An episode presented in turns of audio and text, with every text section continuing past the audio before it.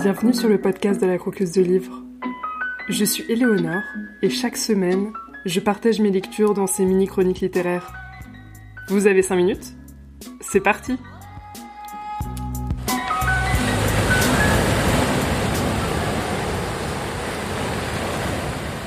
La vague ressemblait à un pic neigeux.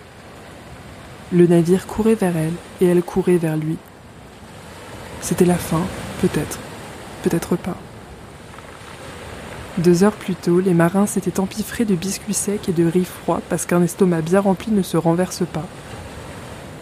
Riz ou non, le plus jeune mousse vomissait son âme par-dessus la rambarde, le bœuf était vert grenouille, et Félix, le timonier géant, s'agrippait à la barre. La vague s'abattit sur l'Isabelle comme le jugement dernier.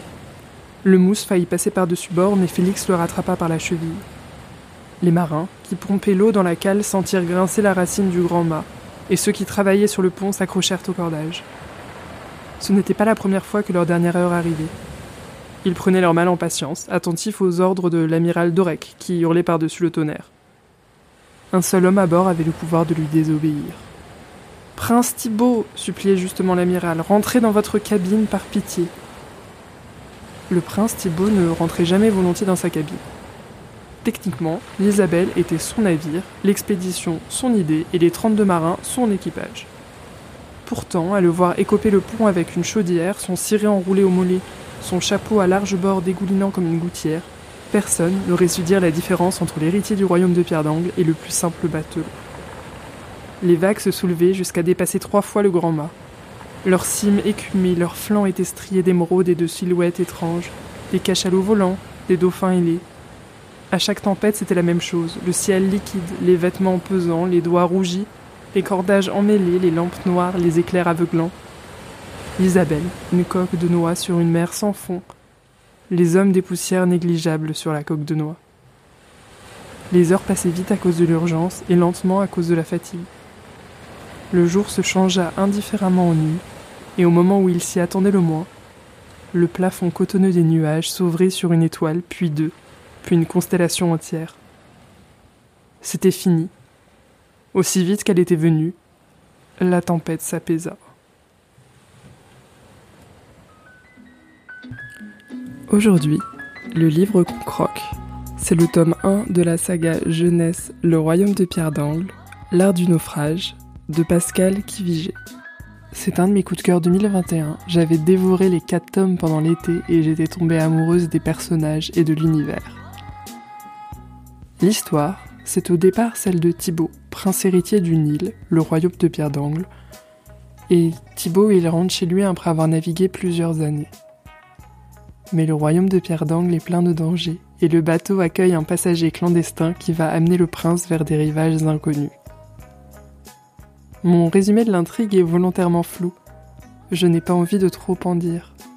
Ce premier tome a un rythme bien plus lent que les suivants, un rythme de croisière. Et oui, je fais la blague vu qu'on reste longtemps sur un bateau.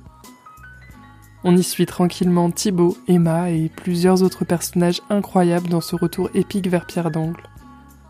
Entre machination politique, folie, histoire d'amour et malédiction passée sous silence, on rentre progressivement dans l'ambiance de cette île qui semble parfaite de l'extérieur mais qui cache bien des secrets. J'ai aimé le fait que progressivement l'univers se révèle à nous et le fait que la narration soit plus lente ne m'a pas gêné. Les personnages sont incroyables. Ils sont attachants, drôles, courageux ou détestables, mais tous semblent prendre vie devant nous. Le fait que le royaume ne soit pas ce qu'il paraisse de l'extérieur est très bien amené, c'est vraiment une saga qui gagne en complexité au fil des tomes, et je vous conseille d'enchaîner le tome 3 avec le dernier tome, de peur d'être en sensation de manque. J'ai beaucoup aimé le style de l'autrice qui nous permet d'être happés de manière très rapide dans cette histoire et de construire un univers intrigant. Pour information, ce n'est pas une traduction. Pascal Kivigé est québécoise. C'est chouette d'avoir des autrices aussi talentueuses en fantaisie de langue française. Pour ne rien gâcher, les couvertures sont superbes et le premier tome est sorti en poche. Bref, qu'attendez-vous pour rejoindre le royaume de Pierre d'Angle? Je vous recommande le royaume de Pierre d'Angle si vous voulez une lecture facile et addictive dans un style travaillé, avec des personnages attachants et un bel univers.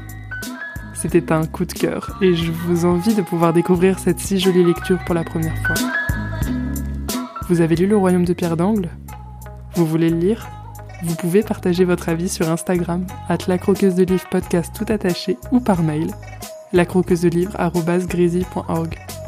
Les informations sont dans la description de l'épisode. Vous aimez le podcast?